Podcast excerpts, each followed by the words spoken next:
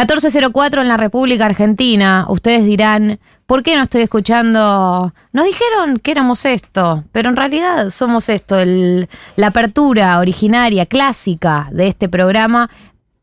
El motivo es porque tenemos una sorpresa y la sorpresa es que este programa por primera vez en su historia, a, a nada de cumplir tres años, tiene por primera vez un jingle. Así que si estamos listos, ¿están listos? Bueno, lo escuchamos. Llegó el día de limpiar la casa, toda la terraza. Compro un yogur y lo pago en cuotas. Saco una selfie y rebebota. Ya me prendí uno y con la aspiradora soy tan sensual. 1990, 1990, 1990, 1900.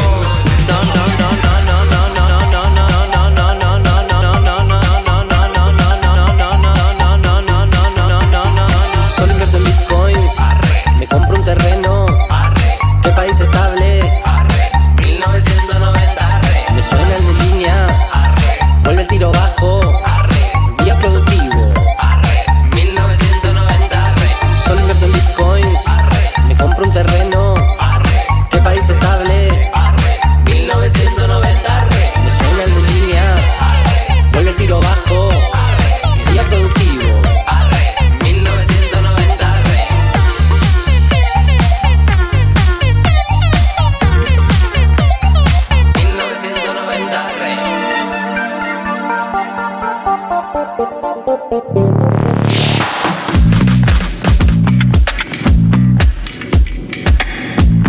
Sí, amigos y amigas, tenemos jingle. Habemos jingle. Estoy subiendo una story anunciándolo. Perdón por eh, que me van a escuchar tener Puedo baches. relatarte Eh, sí. Eh, bueno, dale. Gali agarró su celular. Tiene un mate cebado Y enfrente suyo que no está tomando. Listo. Eh, tiene su computadora cerrada, desconectada y acaba de publicar una story que pueden ir a su cuenta, Galia Moldavsky. ¿Es Gali Moldavsky? ¿Cómo es? Galia Moldavsky, Galia todo Moldavsky. junto. Eh, em, la historia es esta, tenemos jingle, Sí. acaba de sonar. Eh, a mí me gustaría, estoy abriendo el WhatsApp de la radio, opiniones, sensaciones.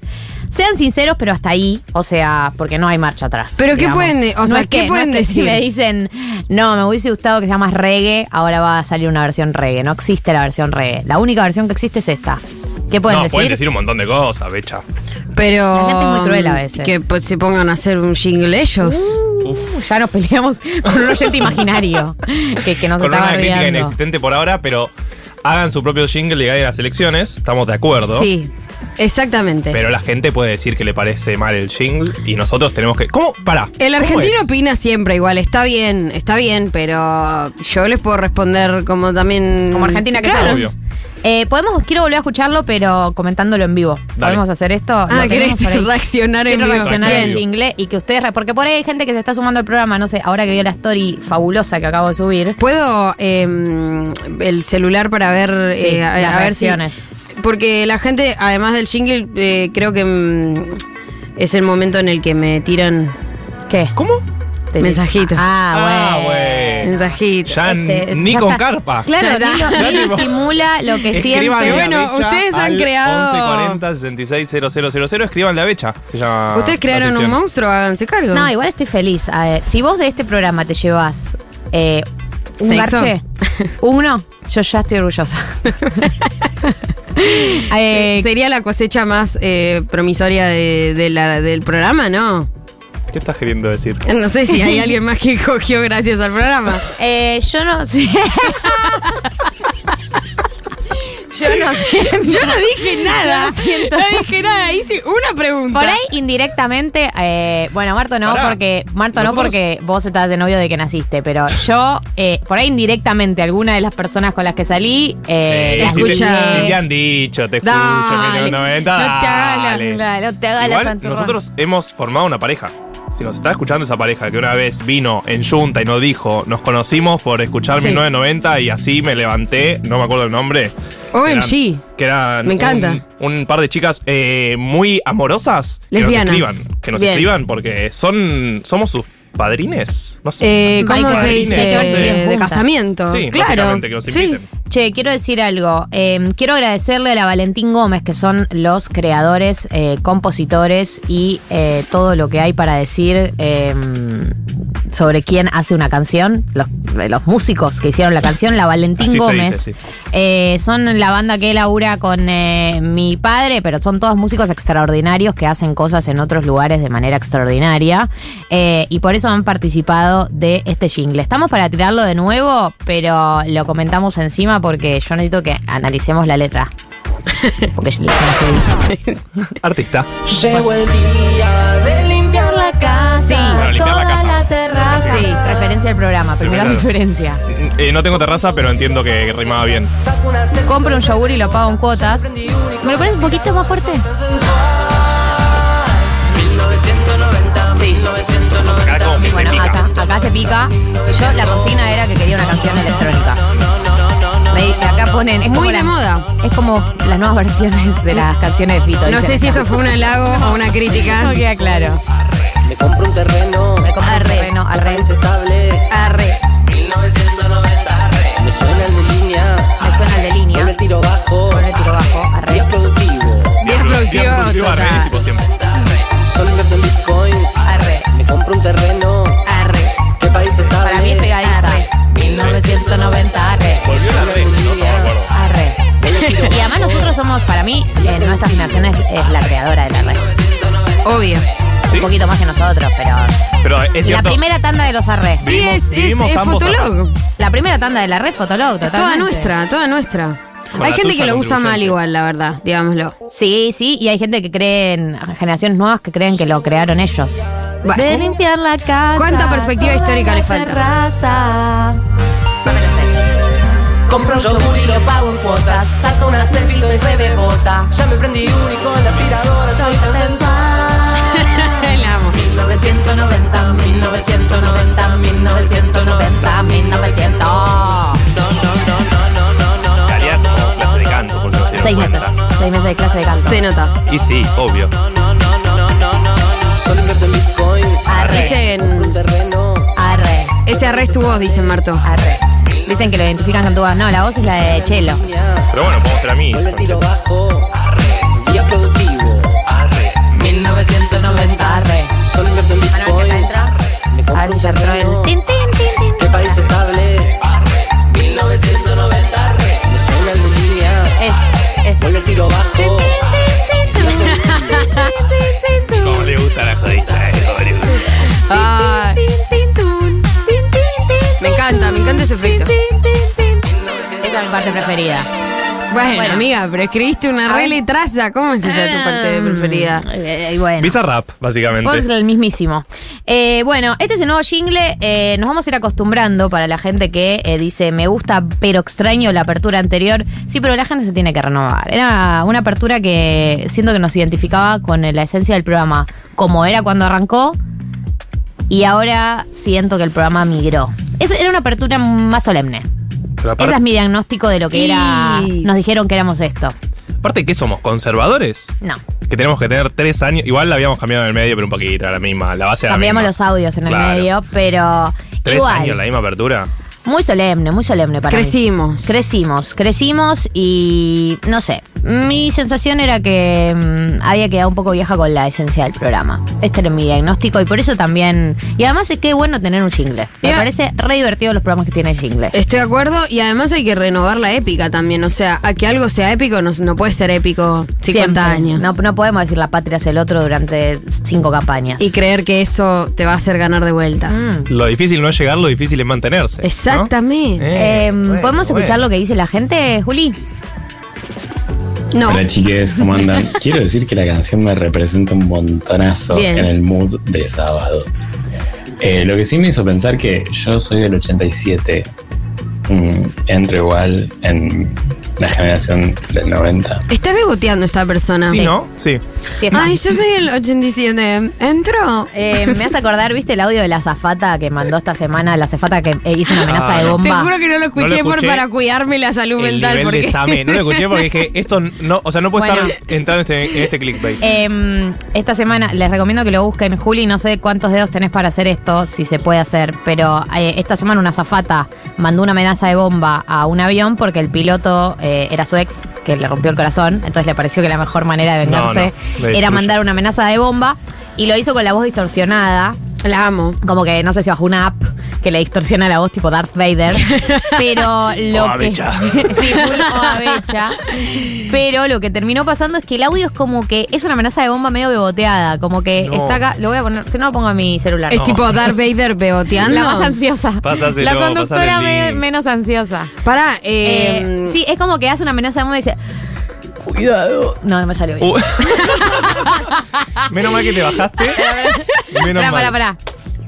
¿Esto tenemos? Bien. No, sí. la mejor producción del Ahí. mundo. La mejor producción del mundo. Es Escuchá, horrible cuando La tenemos en vivo. al aire. Bienvenida, Josefina. ¿Qué tan, eh, ¿Qué? qué tan eh, de acuerdo estamos Con una amenaza de bomba con en eh, venganza a tu ex piloto. Sí, con, la, con las venganzas a tus ex. Nee, no, tú completamente O sea, en contra. Si incluye un delito, no. Miren, Diría como que Bueno, no, esa amenaza no. Escuchen claro. esta A amenaza de ver. bomba beboteada. Decirle al capitancito Barishi que le pusimos tres bombas en el Miami, que se deje de joder con la política y cheque el avión porque van a volar en mil pedazos. Sí, el, el mil pedazos, el mil pedazos fue como- tipo que cheque el avión porque van a volar en mil pedazos. Es como que lo hablaba con voz de cheta Darth Vader. Como si Darth Vader naciera en San No Isidro, hace ¿no? mierda. Es como- Eh, si tenemos de cheta, tenemos de sí, cheta y medio beboteada. Decirle al piloto que se deje de joder con la política porque le vamos a ponerte bombas. Tiene una causa judicial por esto, ¿entendés, la mina? Amiga, date cuenta, tipo, hay otras formas. Eh, a ver qué opina la gente del jingle. ¿Lo tenemos por ahí los audios? Hola. Este jingle lo que necesitaba para levantar esta resaca. Dale. 1990, 1990. Eh, Eh, eh, eh. Hay, hay, Hasta ahí. hay quórum. Hola. El jingle es excelente. Bueno, Esperábamos un desarrollo. Nosotros pedimos opiniones. Es No, tipo, sí, es verdad. él votó. No argumentó. Y votó positivo, Votó así positivo, que no sirve. Está adentro, adentro. Hola. Llegó el día. Yo soy una señora grande, señora grande, quiero decir, señora grande, ¿eh? 62, Te y los escucho todos los sábados. Cambien lo que quieran, o sea, mientras no cambien las convicciones, lo demás tiene la esencia de ustedes. Así que es muy lindo, tiene onda. Ay, gracias. Besito. Amo a esta persona, pero completamente. eh, hoy tenemos un programón hablando de convicciones. Sí. Realmente hoy tenemos un programón. Eh, vienen dos invitados. Bueno, uno es un columnista y la otra es una invitada. Eh, que me pone muy feliz que vengan. La primera que viene es Esther Díaz, también conocida como la filósofa punk. Yes. eh, persona que ya hemos entrevistado por teléfono, pero tenemos la oportunidad de entrevistarla en persona. Ella es, para mí, una de las mejores personas vi- vivas, full MPB. Mejor persona viva eh, de Argentina. Entra en mi ranking de intelectuales preferidos de la Argentina. Eh, ¿De qué vamos a hablar? La vida. De su, bueno, sacó un libro, pero que es una recopilación de sus columnas de página 12 y vamos a preguntarle todo. Eh, si ustedes tienen preguntas, dudas y etcétera, pueden mandarlo al 11 40 66 000 y vamos a, a- les- se las podemos transmitir por ahí, con cierto filtro. Aprovechen que no uno se encuentra todos los días con un filósofo a quien preguntarle por la existencia del ser humano. Total, y una filósofa punk. Eh, hoy viene también Juan Elman, nuestro columnista internacional, eh, y trae todo lo que tiene que ver con España y Vox. Eh, ¿Is this eh, el futuro de todo el mundo? Bueno, le vamos a preguntar esas y muchas más cosas. Eh, la verdad es que para mí Juan es una de las personas más brillantes de su generación y es un honor tenerlo acá como columnista, así que la alegría es total. Martos nos va a explicar qué carajos son los swaps y para qué sirven los yuanes eh, y qué podemos hacer con todo eso y si Sergio Massa se ha consagrado como el mejor ministro de Economía de todos los tiempos o qué. ¿Estás ¿Hay segura? sobre ahí? Sí, no, Mirá yo a veces eso- parece que tengo sobres, pero no. Eso se puede cortar y en tres meses tal vez es tipo, no sé, a edad en los 90, ¿entendés? Va la, va botonera lo que acaba de decir Sí, Gale. sí, sí, igual, sí, ¿eh? sí. Sergio Tomás, el mejor Eh, ministro de toda la historia. Mm, ¿cuál es? De- Pero lo pregunté, Ah. había un signo de interrogación. Bueno, dejamos la, dijo. This. dejamos la pregunta abierta en todo caso. Pero vamos a hablar de eso un poco. Y si nos queda tiempo, Becha y yo nos vamos a cagar a piñas. Dale. Sobre Milei. Por tema Milei. La idea es cagarnos a piñas. Lo venimos proponiendo. Es que a mí me pasan muchas cosas como para romper la amistad por esto. No, es verdad, es verdad. Pero bueno, si, si hay tiempo, nos cagamos a piñas por Milei. Una tesis en donde tenemos posturas radicalmente opuestas y vamos a explotarlo radialmente. Nos vamos a hacer mierda. A ver lo que dice la gente. Bueno, acabo de escuchar al oyente de Boteando diciendo que él es del 87, si entra igual en esta generación. Eh, sí, entras igual, oyente del 87, yo soy del 86, pero me considero dentro de, esta generación del programa de 1990 porque nuestra infancia eh, transcurrió durante los 90. La memoria la empezamos a tener en los 90, cuando tenías vos 3, yo 4, así que sí, oyente, los de 86, 87, recontra somos de 1990 también. Totalmente. Siento que acá hubo una tensión sexual. Sí, total. le Con la forma en la que le dice oyente. Política y en. Oyente. A ese oyente. Sí, sí, le responde oyente. directo. Se hablan entre ellos. Chicos, los dejamos solos si quieren, ¿eh? Faltó que le deje su Instagram. tipo, hola, soy arroba. Faltó la arroba. Faltó la arroba. Eh, hola. Les estoy conociendo hoy, así que para mí es el single que tuvieron toda la vida y les va re bien. Lo amo. A mí me flashea que se siga sumando gente nueva al programa. O sea, es algo que pensé que ya no sucedía.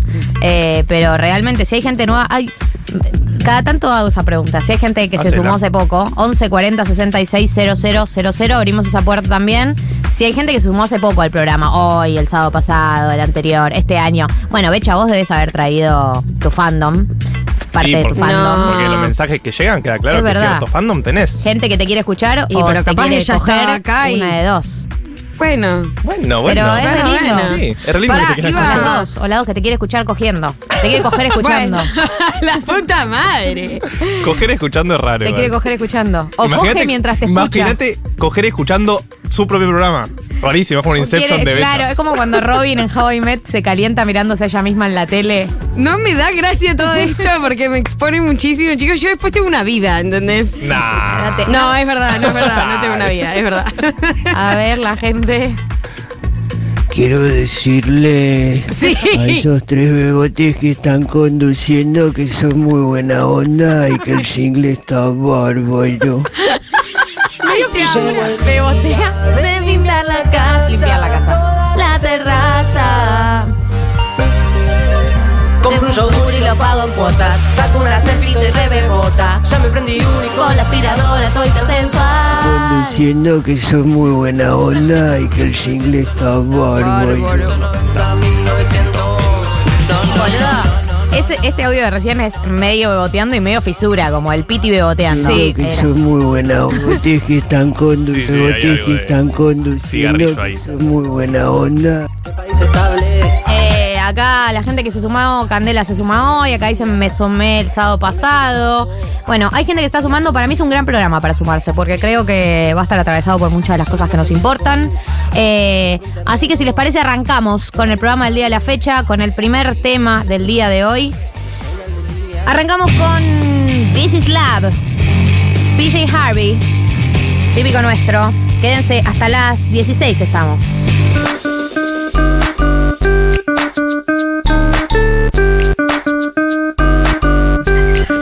Bien, 14.28 en minutos, literalmente es cuestión de minutos porque está eh, a una cuadra, dos cuadras, entrando al estudio. Imposible saber, pero cuestión de segundos y minutos. Esther Díaz, la famosa filósofa pan, que eh, sacó un libro, Lengua de Loca, que Lengua de Loca se llama el libro, eh, que es una recopilación de sus columnas en página 12 para quienes la siguen. eh, y vamos a poder entrevistarle, preguntarle de todos. Antes de encarar con el resto del programa, quiero que conozcan a eh, nuestra nueva operadora, porque eh, Diego Vallejos, recién una, una oyenta le pedía disculpas por algo de ayer, de Taylor, no sé qué. Y lo que tenemos que decirle a la gente es que Diego Vallejos ya no está entre nosotros. ¿Qué pedo? Que Rip, paz descanse. rip total. Rest in peace. Eh, y tenemos una nueva operadora que nos acaba de confesar que eh, nos escuchaba en los comienzos, así que ya es un hermoso comienzo. Eh, Hola, es ¿qué tal? Juli, queremos escucharte, Juli. ¿podés- ¿No quiere hablar? ¿No, querés hablar? tiene buena voz aparte. Flor, Flor. Flor, te dije Juli, la concha de mi madre. Lo dijo como cuatro veces aparte. Y ustedes Ahí. me corrigen en la cuarta. Pero boludo. Igual quiero decir algo a mi favor. Hay un nombre No, ahí. Flor y Juli conceptualmente son el mismo nombre. Sí, sí. Muy No, estabas noventas. Pensando, estabas pensando en Juli la productora, o sea, no Claro. es que dijiste Juli por nada. Yo que soy hijo de psicólogos, ¿viste? Claro, No, claro. ni me- no me defiendan.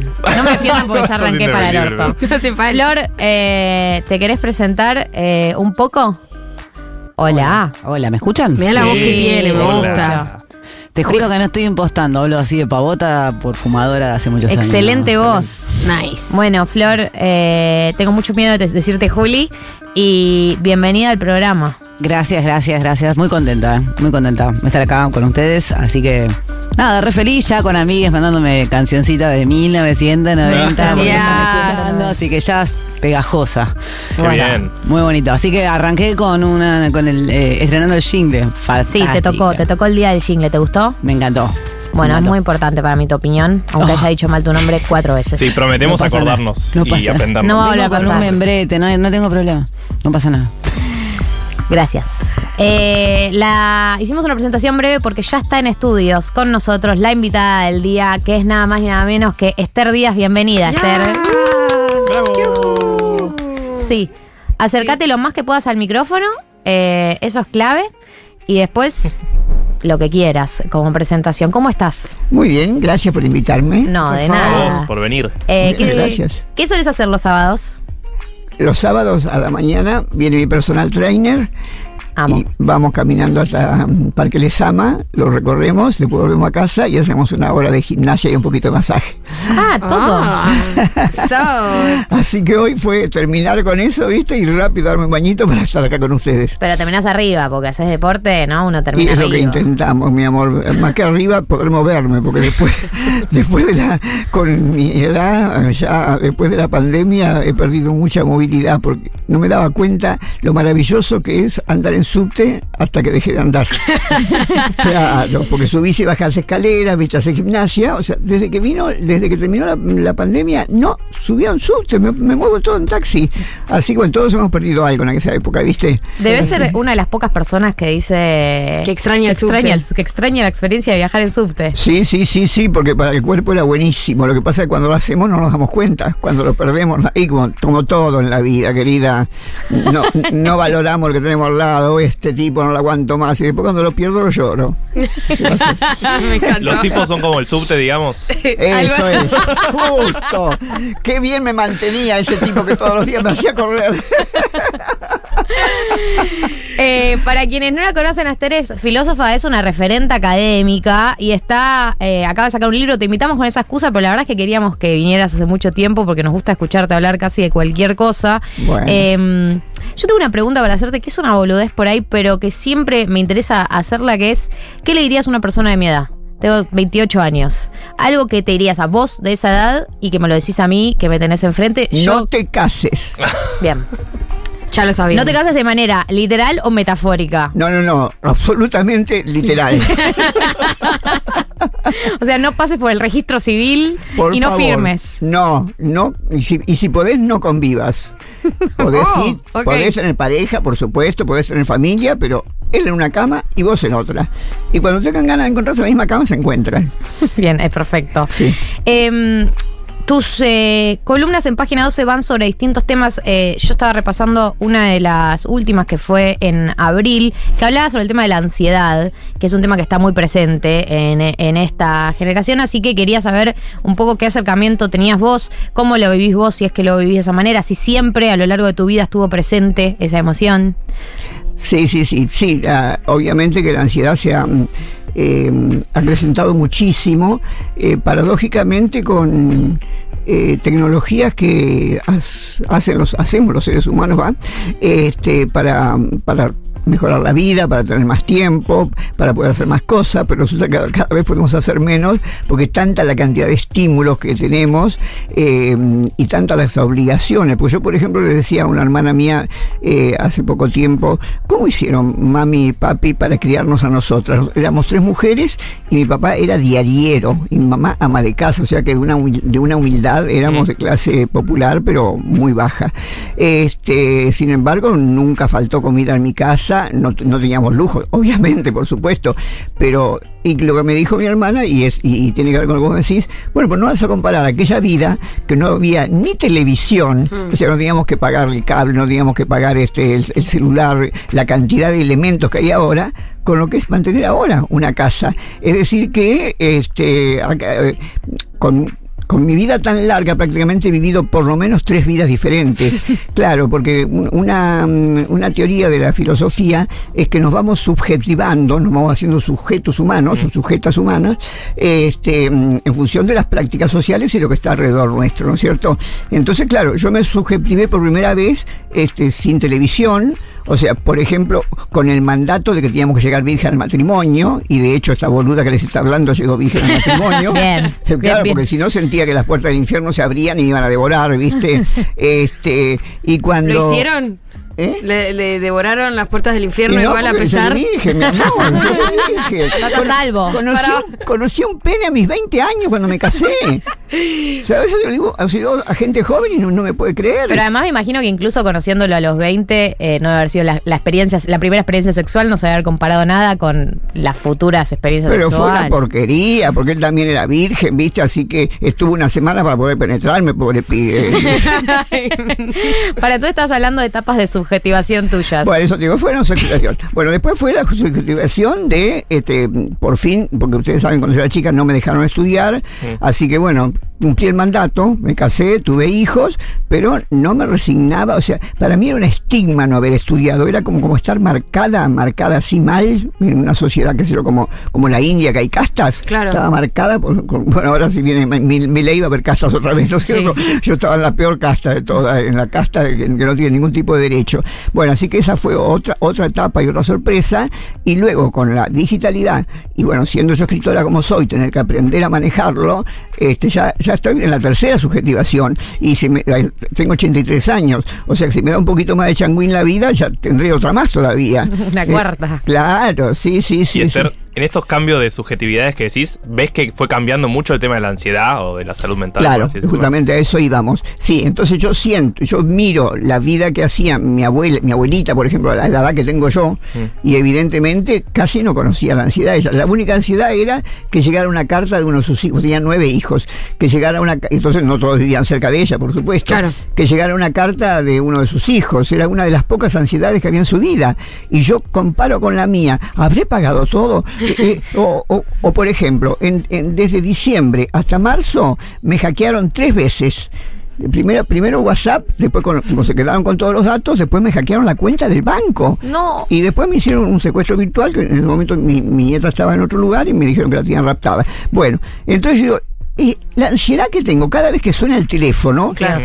no tiene nada que ver con esa que vos me decís, por ejemplo. O sea, con lo que yo veía, ya te digo, a las personas que tenían mi edad en aquel tiempo. Así que cada vez se está aumentando más. Por supuesto que lo que.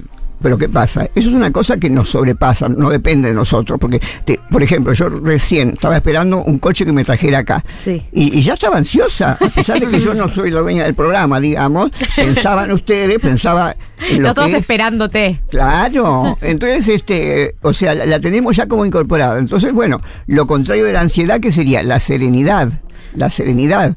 Entonces, ¿Y vivís momentos de serenidad? bueno, sí, yo los vivo porque por suerte he elegido una carrera que, que me permite estar sola con, con mi filosofía y leyendo muchas horas, investigando y puedo hacerlo. Pero, por ejemplo, ayer estuve eh, almorzando con una amiga que es directora de cine y en, e- en este momento está haciendo una película que maneja 40 personas. Así que, evidentemente, la ansiedad y la, la tenés. O sea, ¿cómo vas a estar sereno manejando eso? No puedes estar sereno. Esther, eh, hablabas de, de momentos de subjetivación, ¿no? De como que en la vida eh, sucede eso. Te quería preguntar si crees que hay alguna forma de resistir a, a la subjetivación un poco impuesta por este mundo, ¿no? Hablabas de la ansiedad. Sí, y sí, mi amor, por eso milito, a pesar de la edad que tengo, porque justamente el otro día, bueno, ¿se acuerdan que hace un mes más o menos hubo un, un foro de derechos humanos universal? Sí. que hubo, fue acá. Y entonces, este.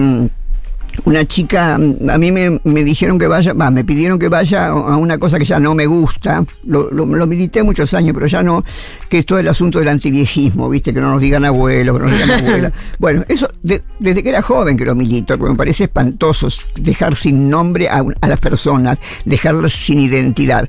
Entonces, bueno, había una chica, este, mm, eh, mm, había una chica eh, chilena eh, que mm, eh, que tenía como consigna, ella estaba también ahí en el grupo de antiviejistas, pero en vez de, de ser como soy yo, que digo, bueno, si somos viejos en el momento de la libertad, de hacer lo que se nos dé la gana, bastante nos estuvieron jodiendo toda la vida, bueno, no, el- el- la consigna de ella es aguantar las arrugas. ¿Ya dejaste de depilarte?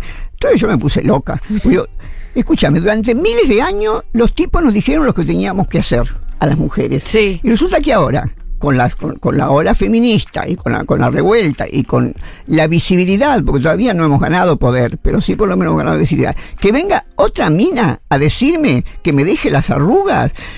Digo, pero entonces hay que cambiar de amo, cam- cambiar de dueño. No, no, no, no, no puede ser así. O sea, eh, es- tiene que llegar un momento que tenés que ser libre realmente. Porque bueno, cuando tenía que ganar mm, dinero para mantener a mis hijos, o después a mi vieja cuando, cuando fue viejita, etcétera, eh, bueno, no tenés más remedio. Pero cuando llega un momento que ya cumpliste con todo, bueno, basta, descansa un poco. Pero bueno, como yo quiero seguir en carrera, no puedo menos que subirme también, ¿no es cierto? a Este tren no, no nos queda otro. Total, total. Estamos hablando con Esther Díaz, es filósofa, sacó el libro Lengua de Loca. Eh, pensaba algo sobre lo, lo que decías eh, con, con respecto a, a- a que estudiaste porque no querías quedar como en la, en, en la casta, pero estudiaste y después seguiste un- toda una trayectoria académica. Ahí en el medio te encontraste con algo, con algo que te apasionó. ¿Cómo fue? Una cosa Totalmente. es estudiar una carrera y otra cosa es hacer la trayectoria que hiciste vos. Claro, eh, a veces hay periodistas que me dicen, bueno, usted se pasa por ser transgresora, viste que me dicen la filósofa Pan, etcétera. Sí, sos, sos. Este, y dice, pero sin embargo es una, una carrera académica absoluta, como diciendo que es lo más contrario a la transgresión. Digo, no, querido, si vos viviste en una casa que te mandaron a un colegio de doble escolaridad y, y, automáticamente después tenías que pasar a la universidad, etcétera, entonces la transgresión era dejar de estudiar. Claro. Pero en mi caso, que estudiar las mujeres nos volvíamos atorrantas, esa es la palabra que nos decían, sí, sí, íbamos a estudiar. En mi caso, lo transgresor era justamente esto que hice, ser académica. Y otra cosa, porque éramos tres mujeres, como dije antes, eh, pero mi papá, que fue toda la vida diariero, eh, sabía de que la única manera de, de ascender en la, en, en la sociedad, por lo menos siendo decente, por supuesto, era el estudio. Pero como éramos mujeres, no podíamos estudiar. Entonces, ¿qué, des- qué, qué- qué era la ilusión que se hacía? Que nos casemos con tipos que sí fueran prestigiosos. Entonces me señalaba a mí, que parece que siempre fui la, la más despierta de las tres, y decía, esta me va a traer el doctorcito. En aquel tiempo no le podíamos contestar a los padres. Entonces yo con toda la bronca pensaba, la doctorcita voy a ser yo. y lo sos. Y, lo y- y por eso te digo, te estoy contestando, o sea, me apasioné con eso justamente por rebelde, pero una rebeldía atípica, porque una rebeldía la que siempre, bueno, además otra cosa también muy interesante y que le agradezco a la vida, que en mi época y en mi clase social era impensable que llegara algo de droga. Ni, ni sabíamos lo que era la droga. Impensable. Porque posiblemente cuando yo me metía monja de clausura para, para poder irme de mi casa cuando no me dejaban estudiar. O sea, mirá vos qué locura. O sea, quería la libertad y me metía de clausura. Pero era, así que si hubiera habido droga, no me cabe la menor duda de que yo era una que caía. Sí, sí. ¿Y cómo te Y sí, llevas ahora en esta subjetividad con la rebeldía? ¿Cómo? Perdón. ¿Cómo te llevas ahora con esta nueva subjetividad en la que estás viviendo ahora con la rebeldía? Ah, con la Y, fan- y fantástico, me llevo muy bien, estoy contentísima porque además ahora eh, la, la- la rebeldía ya la- se toma como algo positivo, no como en mi época se castigaba y se abrían las puertas del, infierno, ¿te das cuenta? O sea, em, la rebeldía, como todas las cosas, que, que no sea exagerada, por supuesto, ¿no es cierto? Todo tiene que estar en su justo medio, pero me llevo muy bien y es- agradezco a la vida que me dejó llegar a esta edad, no por la edad, porque venirse viejo es una porquería, es horrible, es espantoso. Mi mamá murió a los 103 años sufriendo horrores, Y ella sí, y todos nosotros. Fue- 103 es muchísimo. Sí, sí, es muchísimo. O sea que si yo me, me tuviera que morir ahora me parece muy bien. No porque esté, no porque esté depresiva, ¿eh? no estoy depresiva, pero... Pero estás para. Bueno, bueno, sí. la viví. O sea, la- eh, muy bien, eso tal cual. Pero ya que no me muero y que tengo que seguir viviendo, y bueno, tratar de disfrutar lo más posible. O sea, eso es. ¿Qué, qué son las cosas que más disfrutas hoy en día? Hoy en día, bueno, como hace muchísimo tiempo, este, leer y escribir. Después, este, ya una de las cosas que disfruté muchísimo y que disfrutaría con gusto si tuviera con quién sería el, el sexo, pero el sexo es bastante difícil. Una porque bueno, si fuera por, por edad, los tipos más grandes que yo ya están todos muertos. Este, de Bien muertos. De todos modos, nunca, no, nunca no. Después de mis 40 años no me gustaron más los tipos de mi edad, siempre me gustaron los tipos más jóvenes. Y hasta los 60 y pico, siempre tuve tipos 20, 25 y hasta 40 años más joven que yo. Pero, este, ya siendo, siendo heterosexual, porque si, fuera, si, si- si me gustaban las mujeres serían diferentes, porque entre las mujeres no hay esa- ese prejuicio respecto de la edad. Es el día de hoy que por ahí me quiere levantar una mina. Y, y yo, y si hay bastante confianza como para hablar, le digo, mira, cuánto lo siento, eso es lo que me gustaría, porque un tipo de tu edad no se atreve aunque yo le produjera deseo, suponiéndole que le, no se atreve, no se atreve, porque ya la sociedad está puesta así. Est- Están, estamos colonizados, no solamente las mujeres, los hombres también están colonizados. Por supuesto, por- sí. lleno de prejuicios. Así que, este, pero de todos modos sigo disfrutando el sexo, porque bueno, está el autoerotismo, est- están los dildos, este, este, están las películas pornográficas, o sea que no, no hay una sola manera de disfrutar el sexo, hay distintas maneras y hay que tratar de hacerlo, porque mira, el deseo nace y muere con uno. Viste que hay mujeres de, de más de 40 años que cuando los tipos nos dejan de mirar por la calle, ya, ya lo saben, a los 40 años nos dejan de mirar por la calle. Empieza a mirar para abajo. Eh, Sí, sí, sí, sí. O sea, este, te mira alguno, ya después de los 50 no te mira nadie, o sea, directamente. Este, bueno, entonces ahí hay muchas mujeres que dicen cerrar el negocio. Yo no cierro el negocio. Reconozco que cada vez entra menos gente, a veces no entra nadie, pero está abierto. Por ahí, ¿quién te dice? Hasta el día que me vaya va a estar abierto. Claro. Que me vengan a cerrar la persiana. Tal cual. Me encanta. Es Esther Díaz, eh, estamos hablando de todo, porque la verdad que, que me encanta preguntarte sobre cosas. Eh, hay algo que, una duda que me surge que es, vos, ah, vos le preguntabas Marto por la rebeldía y, y me surge la duda de cómo te llevas con eh, todas las nuevas rebeldías, no sé, las temáticas nuevas, cuando apareció la, ola, la última ola feminista, las nuevas batallas, todas las consignas nuevas que aparecen.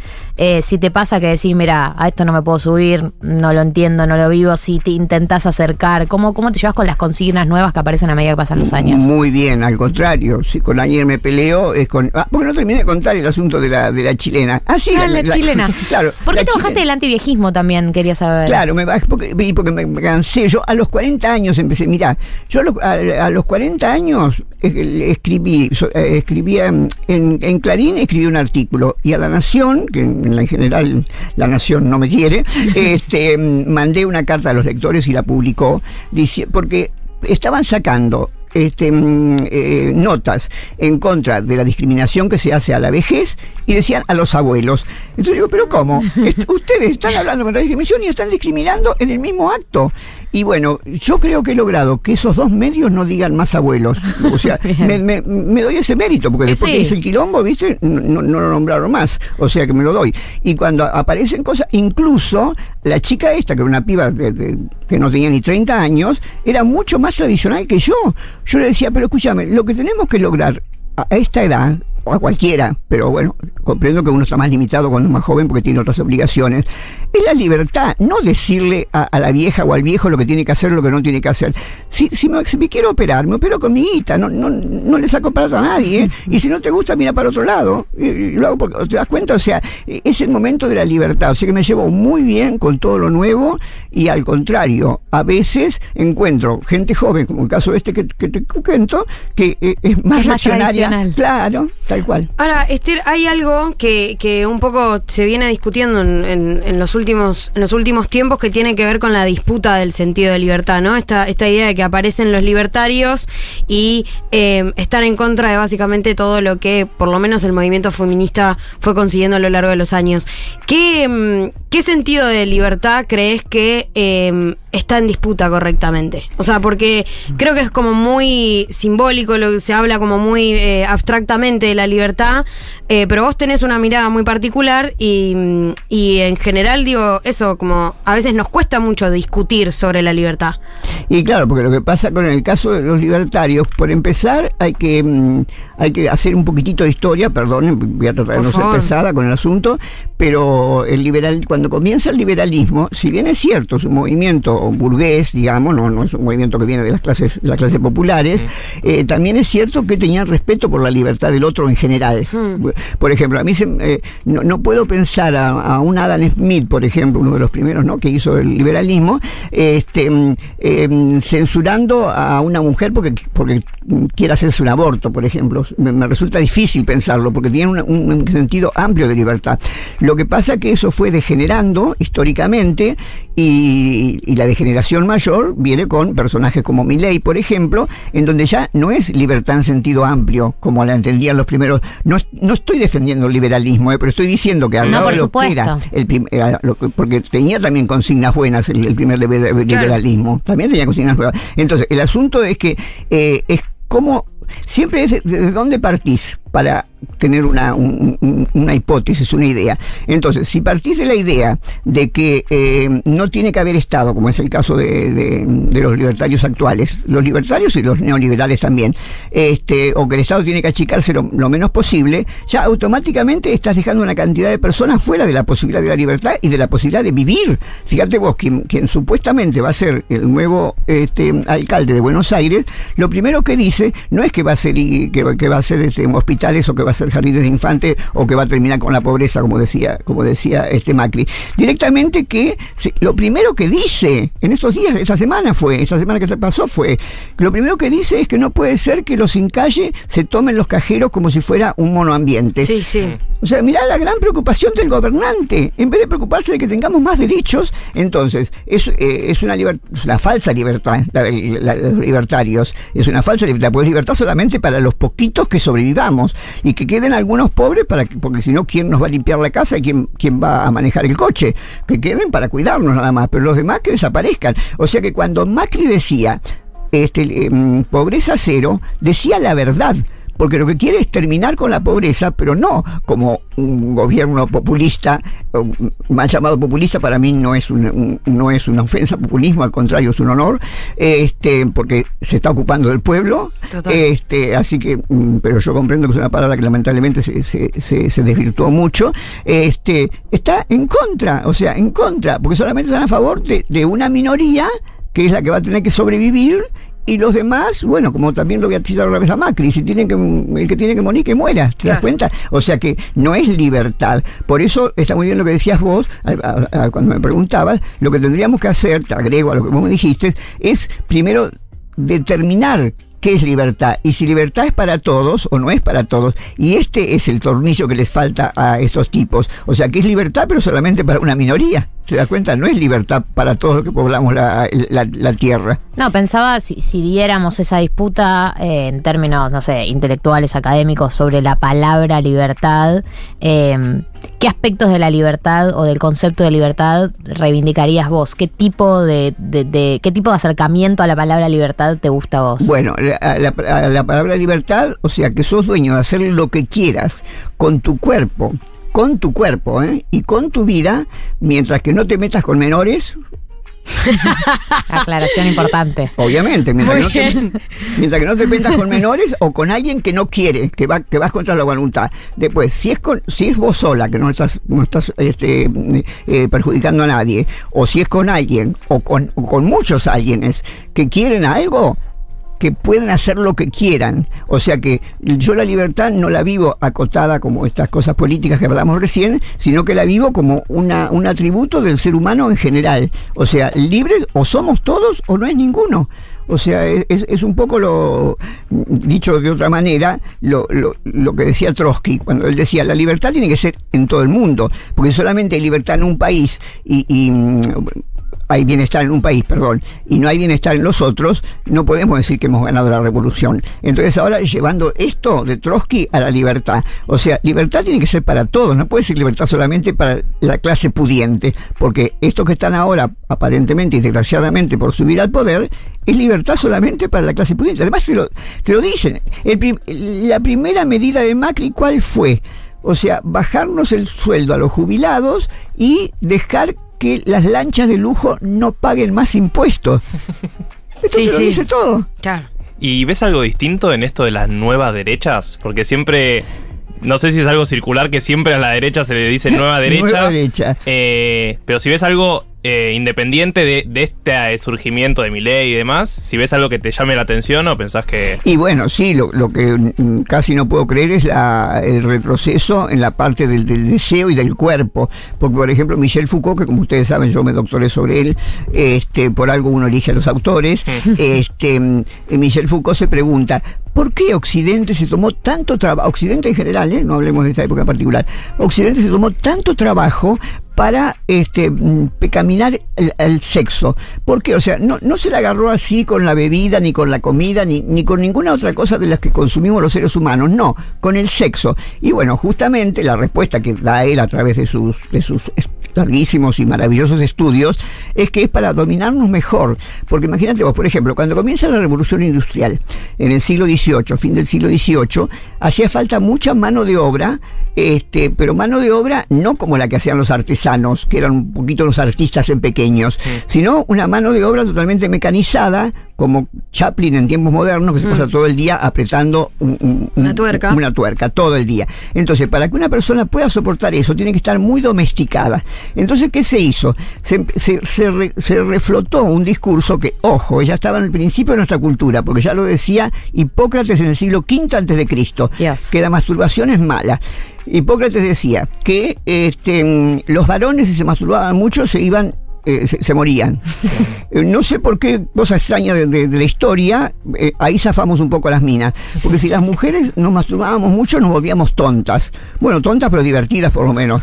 este, bueno, entonces este, se reflotó, en- ahora en siglo, cuando fue la revolución industrial, y se empezó a prohibir, se inventaron máquinas para que los chicos no se masturben. Yo, que, que he nacido a mitad del, antes, mitad del siglo pasado, he llegado a escuchar en los colegios las manos sobre el pupitre. Claro, claro. Más claro, imposible, ¿te das cuenta? Sí, las sí, manos no tenía nada que ver con copiarse. Mm, Las manos sobre el pupitre, ¿te das cuenta? O sea que eh, eh, entonces se reflota, se reflota eso, ¿por qué?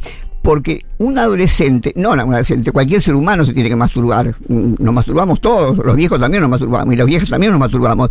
Entonces, ¿qué pasa? Un adolescente que tiene en ebullición sus hormonas, con más razón, no puede cumplir. Entonces, cuando no cumplís con el mandato, te da culpa. Y no hay nadie más manejable, acá viene la respuesta, que una persona con culpa.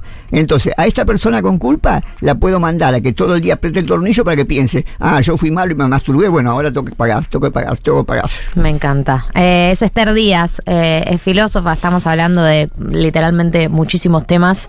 Eh, quiero, que, quiero que hablemos de sexo, Esther, porque vos nombrabas algo que es, dijiste algo que es que el deseo nace y se muere con uno. Y me preguntaba, ¿en qué momentos de tu vida sentiste, te sentiste más conectada con tu deseo? ¿En qué contextos te sentís conectada con tu deseo? Y bueno, yo me sentí conectada con mi deseo cuando empecé a curtir con chicos jóvenes. O sea, cuando antes era como una Vos obligación. decís que tenemos que mirar para abajo. No, no, no, no pretendo de ninguna manera que los demás sean como yo. Fue mi caso. A lo mejor hay otro. Ojalá que a alguno le guste con las viejas, nena. Así digo algo. Pará, pero Esther, eh, ¿por qué? ¿Por qué ahí? ¿Qué había? ¿Qué había en los más jóvenes? ¿Qué hay? ¿Qué hay? ¿Qué hay? ah, para, para que a mí me guste. Sí, no, no, pero de, de que te conectaras con el deseo ahí, ¿por qué? Eh, Bueno, mira, porque hay algo que me pasa incluso independientemente del sexo, ¿eh? Sí. Yo, por ejemplo, no tengo amigas ni amigos de mi edad. Todos mis amigos podrían ser mis hijos y algunos hasta mis nietos, y somos amigos en serio, ¿eh? De que si estoy enferma vienen y me cuidan, y de que vamos al teatro y que vamos a bailar, este... O sea que tengo una atracción por la juventud que, mm, que trato de, de moderarla porque tampoco quiero ser una vieja verde, obviamente. No, pero posta que es algo que, una pregunta que uno se hace mucho porque por ahí no lo vemos tanto o no está tan bien visto en caso de mujeres más grandes que estén con pibes más chicos, pero sí hombres grandes que estén con... Y bueno, porque estamos en una sociedad machista, Sí, mi amor. sí. Eh, pensá en el G20. Nadie criticó a, a Trump, que vino con una mujer 25 años más joven que él, pero criticaban al presidente de Francia porque su mujer tenía 25 años más. O no, sea, claro, y pensaba eh, que, que siempre que, digo, uno cuando lo piensa, piensa esos casos en términos de la sociedad machista en la que vivimos, uno dice, bueno, los varones salen con pibas más jóvenes porque no quieren, no sé, estar con mujeres de su edad, porque no quieren aceptar su edad. ¿Vos por qué crees que, qué crees que es lo atractivo de estar con alguien y más bueno, joven? porque, eh, o sea, la estética el, el valor de qué es lo bello, qué es lo lindo, qué es lo agradable, también es una construcción social. Entonces se ha construido, se ha construido eh, una, una idea del sexo de que, de que hace que nos guste, y, y aún yo, que, que digamos, se supone que tengo que tener algunas cosas claras por la profesión que he hecho, reconozco que bueno, que me gusta más una piel una piel estirada que una piel con, con- con arrugas. Same, Esther, same. O sea, Sí. tiene que ver con, con el imaginario social que hemos hecho de la estética y, y del modo de ser también, porque, o sea, yo esta onda que estoy teniendo con ustedes, por ejemplo, que me senté acá y listo, ya como si siempre nos hubiéramos conocido, por ahí no se me da si ustedes tuvieran, fueran gente de 60, 70, 80 años. Seguro que no. O sea, entonces tengo que, por eso cuando yo entro a una clase, aún hoy, todavía, no, no, no soy todavía, pro- ya no soy profesora regular, pero sigo dando conferencias y charlas, etcétera, tengo la mejor onda con la gente joven. Mira, hace poquitos días, estoy todavía por eso un poco difónica, estuve este, en, en Catamarca y mira que estoy acostumbrada, ¿eh? pero me me emocioné casi hasta las lágrimas de ver gente, chicos del secundario, que les dan textos míos y que venían a abrazarme por la calle, a besarme, a sacarse fotos conmigo. Y, y ningún viejo ni vieja vino a sacarse fotos conmigo por las calles de Catamarca. En vez de los pibes que salían del secundario me veían, mirá, este Díaz, este Díaz, y venían detrás de mí.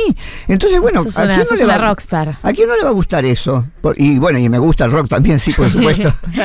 Y con el. Eh, hablabas de que uno, por más que esté estando con alguien o no, siempre tenemos una vinculación con el sexo. ¿Cómo te llevas con la internet y la explosión de la pornografía, la cantidad de cosas que aparecieron para consumir, la diversidad? Bueno, tengo una anécdota muy linda. Cuando recién empezó, cuando recién empezó este, la posibilidad, de- o sea, apare- antes de que, de que existiera, mm, antes de los 90, digamos, antes del teléfono inteligente, empezaron a aparecer algunas páginas a donde se podía lo que hoy llamamos chatear. Eh, pero las, las tenía un administrador. O sea, por ejemplo, vos ponías una página y yo te pedía de entrar, me dejabas entrar, pero si no te gustaba algo, podías echar también a la gente. Entonces, este, ya no me acuerdo de qué medio me pidieron que escribiera sobre estos medios.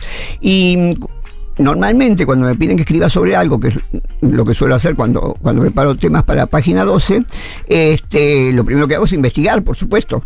Em, entonces ahí cuando cuando me pidieron esto, digo, bueno, pero ¿cómo voy a escribir yo sobre lo- los contactos esto, el chateo, como decimos ahora, si no lo he hecho nunca y, y no tengo bibliografía porque era todo muy nuevo, recién empezaba? Entonces digo, bueno, entonces le, le pedí a mi informático que por favor me metiera en una de esas páginas. Me encanta. Entonces me meto en una de esas páginas así totalmente ingenua, porque bueno, era la primera vez que, no como ustedes que han nacido prácticamente con la digitalidad, este mm, y bueno, ve- veo la, la dinámica, que la gente se hablaba entre ella, no se hablaba, este, y, y lo que vi en ese momento, la verdad que ahora últimamente no, no, no me estoy metiendo porque desde que piden las fotos pierdo, porque ¿qué pasa? Yo cuando recién, cuando recién me metí, yo nunca mentí mi edad. Así que me metí en una de esas, en esas páginas y decía mi edad, y, y era mucho más joven, porque eso fue a, a mis 50 años más o menos, y me mandaban a PAMI. No. Entonces había que mentir, porque mm, ahora, claro, cuando, vi- cuando vino la foto, ya me cagaron. Me bajo. No había O podría haber mentido también con la foto. Y hay gente que Claro. miente. Sí, hay gente que miente, por supuesto, podría haber mentido. Pero bueno, entonces este, les cuento la, la anécdota de eso. Entonces, este, eh, en, en- por lo menos en ese momento, no sé ahora, había muchos con nombre de varón, uno no puede saber si es verdadero o no, pero había muchos tipos, digamos, y muy pocos con, con nombre femenino. Así que cuando se metía alguien con una- un apodo femenino, inmediatamente venían a, a acosarla, digamos. bueno, entonces este, aparece un pibe, o aparentemente un pibe, lo que fuere, este, y me pide de, de- de- de que chateemos, entonces le digo que sí, y me pongo a jorobar con él. Pero era, era una cosa que si se metía otro podía ver lo que decíamos. Empezamos a hacer cositas. Este, Lo que ahora cosas- se llama sexteo. Claro, empezamos a sextear, este, y aparece otro y me pide también. Y yo digo, ay, qué bárbaro, acá se puede cumplir con, el- con, con la fantasía. Anda con muchos. Claro, está todo permitido. Entonces, eso es lo que yo creía, pero me di cuenta que no. Ah. Entonces empecé a joder con el segundo. Entonces apareció un tercero. Y entonces le jodía también con ese.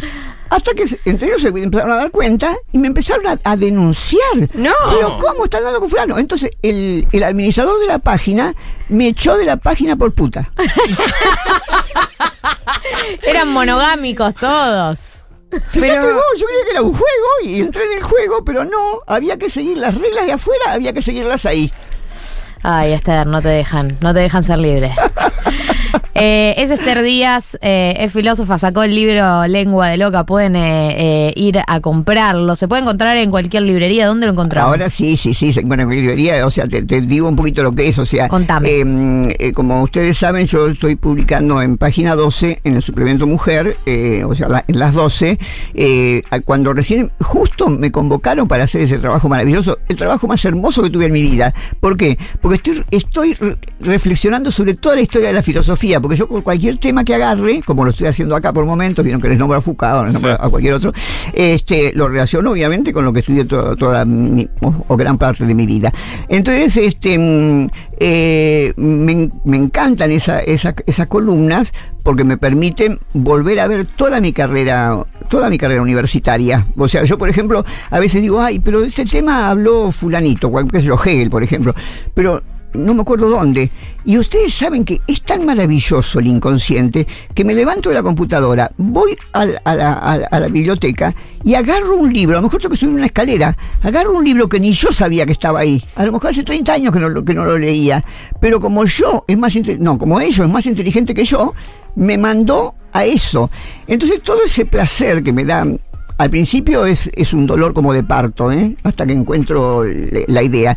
Pero una vez que encuentro la idea, la empiezo a manejar, a manejar, a manejar, es tanto el placer que es, es la primera vez que tengo, además otra cosa, porque yo tengo 35 libros publicados, vaya ni sé, no, no, no llevo la cuenta ya. Este, pero el libro tarda mucho en, en la devolución.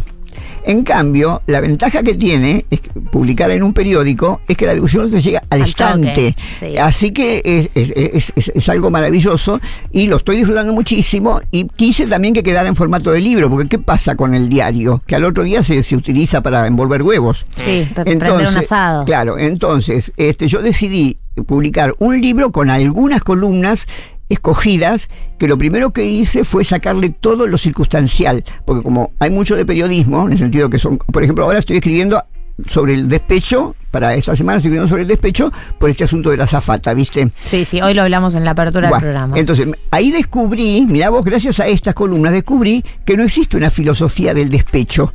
Entonces empecé a laburar en eso. ¿Te das cuenta? Está bien, no, en una semana no voy a hacer una filosofía del despecho, pero por lo menos planto el tema. Acercamientos. Claro, planto el tema y la problemática como para que la siga o yo u otra persona. Entonces, eh, le pedí a una editora, a una editora, a una editorial, no, a una chica, ¿no? Que hace edición, que por favor me podara todo lo que era periodístico, lo que era así momentáneo, porque yo de cada cosa periodística hago la reflexión después filosófica a un nivel que entiende, que puede entender cualquier persona que lea ese, eh, que, que lea los medios, ¿no es cierto? Entonces, cuando le sacaron todo lo, solamente quedaron mm, dos o tres cositas en donde este, me enojo con Macri y me enojo con Larreta, porque, porque son como paradigmáticos del neoliberalismo, Claro. ¿viste? Entonces los hice que los dejara como para decir, bueno, eh, eso puede pasar en cualquier lugar del mundo que exista el neoliberalismo, o sea, que tiene su, universali- tiene su universalismo. Entonces, esas columnas, podadas de lo circunstancial y reescritas, eh, son las que conforman eh, Lengua de Loca. Y Lengua de Loca, y se llama así porque cuando la editora, por supuesto, la editora que me llamó, que es Marta Dillon, la, la directora de- de- del suplemento, eh, sabía quién era yo, si no, no me hubiera llamado para eso. Eh, pero cuando tuvo que editar ella cada semana este, los textos, le llama la atención que, que- in- invento neologismos, pero neologismos que, que son totalmente castellanizables, no que sean locuras, porque tenemos muchas palabras que por ahí no están verbalizadas. Entonces invento el verbo sobre esa palabra. Entonces este me dice, Esther, hay que ponerle nombre a tu columna. Mm, Te, te cabría, me pidió permiso, que le pusiéramos lengua de loca y me encantó. Claro. Y después me enteré que viene del ambiente queer, porque lengua de loca nunca se equivoca. ¿Viste cuando, cuando, cuando un queer dice, uh, este tipo se hace el macho, pero es gay? Ahí. Lengua de loca No, incluso te- te- te- tengo un amigo gay que dice que él tiene un, tiene un aparato, este, prueba chongos. ¿Y cómo es el aparato prueba chongos? Eh, tiene un, en, en su habitación, porque lo, lo que se queja mucho, el, el gay eh, que le gusta el, el macho activo, digamos, es que después cuando, cuando están en la, en, en- en la, en la soledad se dan vuelta, como dicen No ellos, ¿viste? abrazan, no abrazan en la cama. Se, se dan, se dan vuelta, o sea, se, de- de- se dan vuelta. Entonces, para probar si realmente es chongo o no, este, él preparó ese velador con un poquito de descarga eléctrica, no como para matar a nadie. No des Esto- ideas, Esther. No puede ser legal. No, no, no, no, no, No vamos a dar el nombre, no vamos a dar el nombre. En la. eh, no para matar, simplemente para dar así un, bueno, Un susto. Entonces dice, entonces bueno, cuando me levanto un chongo, llego a casa y digo, ay, por favor, ¿me prenderías ese velador? Entonces, si- si es chongo realmente, y cuando le da la patada dice, la puta que lo parió. en cambio, si no, dice, ay, este velador. No puede ser real este mecanismo para distinguir. No puede ser real. Es, eh, Lengua de Loca es el libro, lo pueden eh, ir a buscar a su librería amiga. Eh, es Esther Díaz, la entrevistada. Muchas gracias por venir. Al contrario, gracias a ustedes, chicos. Es un placer. Vamos a una tanda, tema, ya no sé qué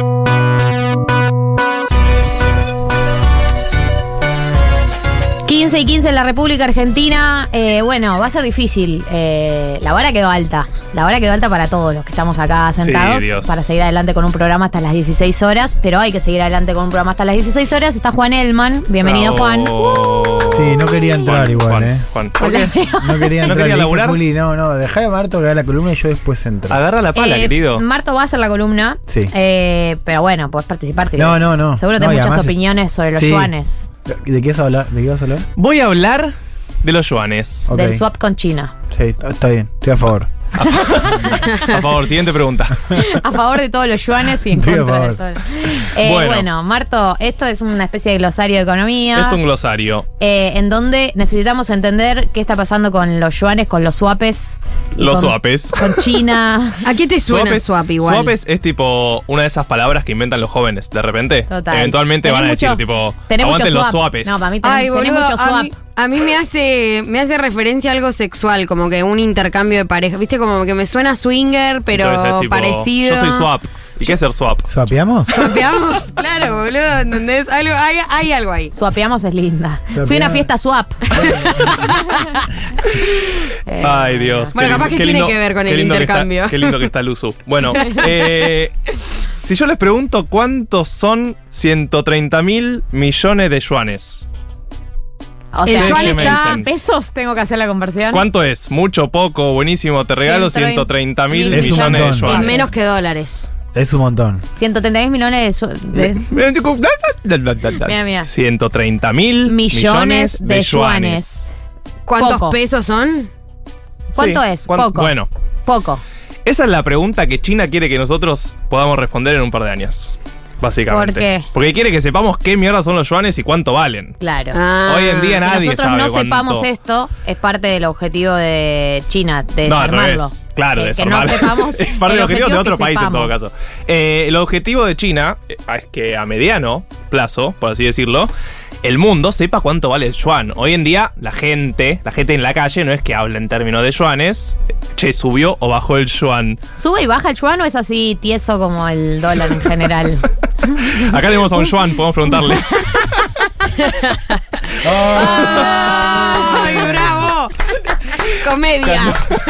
Caí tarde, pero tardísimo. Uno que es bueno es el cantante, Juan Luis Guerra. y cuando son varios, yuanes. Sí. También. Hay un candidato a presidente, Joan Grabois. Sí. vamos, vamos a seguir un montón con esto. Bueno, China quiere que sepamos cuánto vale el yuan. Voy a hablar formalmente y seriamente a partir de ahora, si les parece. No, pero la pregunta era en serio. ¿Se suele mover ¿Qué? el yuan? Eh, sí, obvio, como toda la moneda se suele mover. Uy, eh, Pero porque suele- la que se mueve es esta. ¿Cómo? No estamos cubriendo. Juan es eh, Jim de The Office, pone cara de como ¿qué? ¿Qué acaba de decir? la cuarta pared.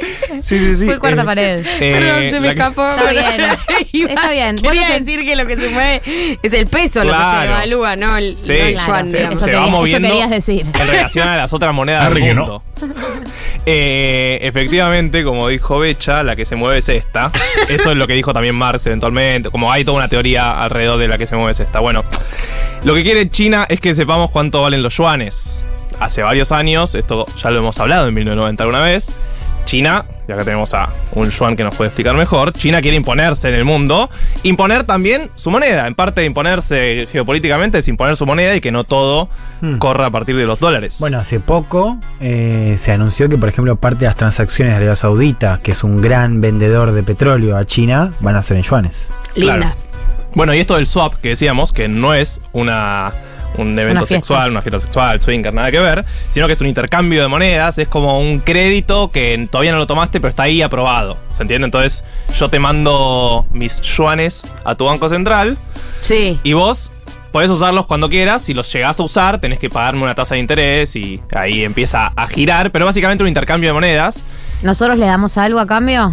Unos bellos, unos bellos pesos. ¿Les damos pesos o solo nos Sí, prestan? pero imagínate lo que va a ser los pesos ahí. Nada.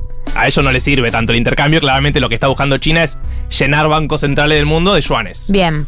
Pero eso también, perdón. No, no, no, véntale, véntale. Es, es como un compromiso eh, de venta, ¿no? O sea, si ellos nos dan yuanes, nosotros no vamos a poder comprar con esos yuanes otra cosa que no sean productos chinos. Bueno, eso es algo de lo que preguntó Massa cuando entró al gobierno. Che, ¿qué onda? O sea, ¿no puedo comprar nada más que productos chinos con esto? Yo necesito intervenir en el dólar, porque todo bien con que China quiere imponer su moneda. Claro. Pero nosotros tenemos un problema de que el dólar se nos está yendo a las nubes. Sí. Eh, y que el dólar se nos está yendo a las nubes, o sea, el peso está devaluando, pero tengo que intervenir igual en el dólar. Yo salgo a vender yuanes hoy en día en la Argentina y nadie los quiere comprar. Todos quieren comprar dólares. No sé ni Estamos- cómo es un billete de... de- de- vamos a ver Yendo a yuan. googlear Yendo a googlear cómo en es un este yuan. momento. Bueno, entonces lo que negoció Sergio Massa ahora y que acaba de firmar la Argentina no es solo que se renovó el swap, o sea, este intercambio de monedas, no, se- no solo se renovó por tres años, por 19 mil millones de dólares, que son estos 130 mil millones de yuanes. Son 19 mil millones. 19 mil millones de dólares. Es bastante guita. Es bastante guita. Y es la mitad del acuerdo con el la FAM. mitad de lo que tenemos al Fondo Eh. Monetario Internacional, más o menos. Entonces es bastante plata. No solo se renovó eso por tres años, sino que nos dieron la posibilidad de que casi la mitad de ese acuerdo, o sea, cerca de 10 mil millones de dólares, podamos utilizarlos para intervenir en el mercado ¿Y cómo- cambiario. ¿Cómo funciona, ¿Cómo funciona esto? Porque Yo igual tengo siguen yuanes, siendo yuanes. Siguen siendo yuanes, pero esos yuanes los podés pasar a dólares Ah, bien. pagando una tasa de interés más alta. O sea, vos si los usás los yuanes, pagás una tasa de interés. Si lo querés cambiar a dólares, pagás una tasa de interés más alta. Pero podés, salís al mercado a vender yuanes y decís, Son quiero dólares. dólares. No, quiero dólares y te entrego yuanes. Alguien te va a dar dólares eventualmente. ¿A quién les vende eh, los yuanes el Estado Nacional? ¿Para cambiarlos por dólares? Sí. ¿A quién le vende? O sea, ¿quién, nos da los dólares que intercambiamos por yuanes? Eh, a, quien, a quien esté dispuesto a prestarnos dólares al intercambio de yuanes. Pero tipo en el mundo puede ser cualquier... Mercado financiero, estamos Sí, hablando. mercado- no, no es que sale a emitir deuda, no, no, no es mercado financiero en el sentido de salir con un bono en Sí. yuanes. No, no, es un intercambio de bancos centrales, digamos. Ah, listo. Es con otros países. Eh, sí, sí, o sea, la negociación esa interna, básicamente, es que vos tenés yuanes y alguien te da dólares. Esos, la gente de grandes mundos, o sea, no nosotros, no es que nosotros podemos darle dólares al Banco Central y que nos dé yuanes, pero en el mundo hay gente que necesita yuanes justamente para negociar con China o incluso China. China te puede dar dólares a cambio de yuanes porque ellos quieren imponer su moneda, pero saben que vos necesitas dólares. Bien. Bueno, cuestión. Todo esto que estoy diciendo ¿Cómo se no sabemos tanto. Esto es importante. Porque una de las cosas que se sabe del swap es.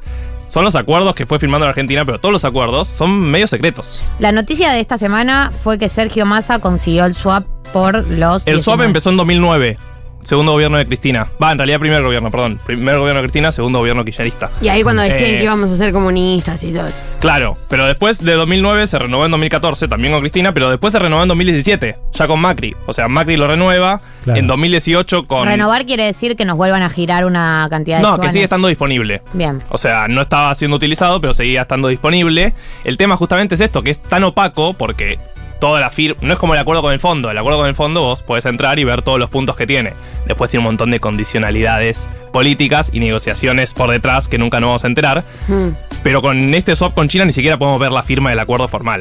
Entonces hay muchos detalles que no sabemos. No sabemos, por ejemplo, cuánto la Argentina ya usó de estos. Ah, no sabemos.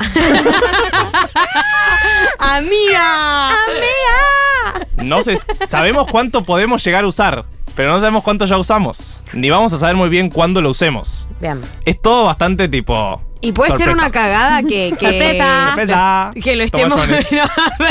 No, No quedan yuanes. Upsis, me quemé todos los yuanes. Claro, ¿qué, ¿qué problema hay si nos quemamos todos los yuanes? Bueno, ahí está el tema. Es un crédito. Significa que es deuda también. O sea, Claro. el tema es que. Como nos si gusta lo- la deuda. ¿eh? Si, si te lo quemas toda, ahí te estás quemando deuda.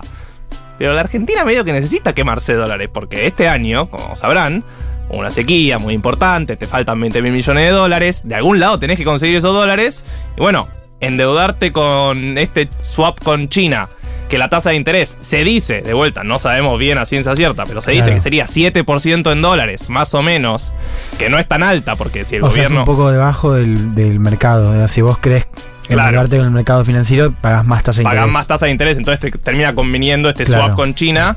Ahora, tampoco sabemos bien eh, a qué nos comprometemos. Claro. Hay muchos que dicen, este swap con China está atado sí o sí a que el acuerdo con el fondo se realice, o sea, se mantenga. ¿sí? Claro, sí, sí, a mí. Y nadie quiere. Si, Pero no, eso- si no podemos con el fondo, nadie va a venir. Nadie nos va a Bueno, pero eso no se sabe tampoco. O sea, no es Claro. que hay un, un papel que está público que dice sí o sí tiene que estar de acuerdo con el fondo, sino que son las negociaciones. Y hay también internas del gobierno, como hay internas con todo, gente que dentro del gobierno dice eh, eso no era tan así cuando nosotros fuimos a negociar con China, no dijeron especialmente eso, y hay otra gente que dice sí, si no arreglas con el fondo, no tenés los dólares de China. Nosotros, eh, esa deuda que tenemos con China por eh, este swap, Sí. ¿en qué la pagamos? ¿En pesos? No, todavía no, tene- no tenemos todavía- la deuda. Cuando. Claro, cuando empecemos a usar esos Yo, nosotros yuanes, usamos los yuanes. pedimos cambiar yuanes Nosotros a usamos- dólares. usamos los yuanes, eh, pagamos No, la tasa de eventual- interés. no. ¿En, en qué la pagamos? ¿En dólares? No, no. ¿En y qué? sí, ¿En eventualmente dólares? no vas a poder pagar deuda internacional nunca en pesos. ¿Qué, qué no?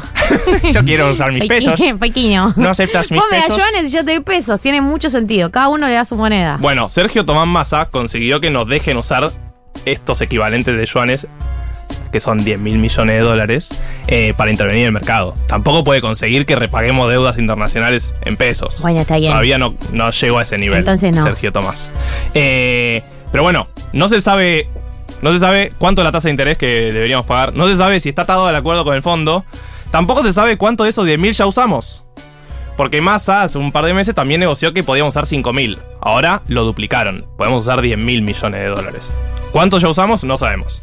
Lo que sí se sabe es que es un buen guiño para la negociación que se viene justamente con el Fondo Monetario Internacional. Claro. Pues no sé si saben, tenemos un acuerdo con este organismo internacional que se llama Fondo Monetario Internacional. Capos. Nos petaron un poquito de dólares, nosotros tenemos que repagarles, en el medio hay un acuerdo que tenemos que cumplir ciertas metas y no estaríamos cumpliéndolas. Entonces la negociación ahora es, yo no cumplí las metas, necesito encima que me dé dólares. ¿Cómo hacemos la negociación? Bueno, ya China un poquito nos apoyó, ¿no? En esa conversación más política que sabemos que son las negociaciones del fondo. Entonces ahora hay que ver si Sergio Tomás, cuando vaya a Estados Unidos, logra que efectivamente adelanten los 10 mil millones de dólares que dicen que el fondo podría adelantar, que son los desembolsos de este año. El poder del carisma, ¿no? De, de voltear botellas con la mirada. Digamos. Y de repartir que están repartiendo camisetas de la selección cada vez que van a. Sí, todos. el- a es un país. La política internacional de la Argentina. eh, Es- es- acá es Juan muchachos. es- sí, sí, sí. Es muy muchachos. Abramos una Llegan- embajada en Bangladesh. Llegan con. ¿Cómo se llama Do el you chabón? know Messi? Sí, llegan con el chabón, ¿cómo se llama el de la hinchada? Tula. Llegan con, el, bombo. tula, Tula. y cantando muchachos y a partir de ahí negocian. Bueno, eh, ¿algo más que quieras decir para cerrar o estamos? No, en un par de años les pregunto si saben cuántos son 30 mil millones de yuanes y vemos si saben la respuesta. El otro día googleé y estaba a 38 pesos el yuan. Bueno, bien. Opinaba, ¿viste? Buen dato. Bueno, con- en comparación Bueno, con. bien. Al fin una buena, bien, barba. bien. De esta salimos todos juntos. Qué, qué evaluado el peso. La puta madre. 15.28 en la República Argentina. Eh, vamos a escuchar un tema, eh, una pequeña pausa y seguimos con Juan Elman y todo sobre España.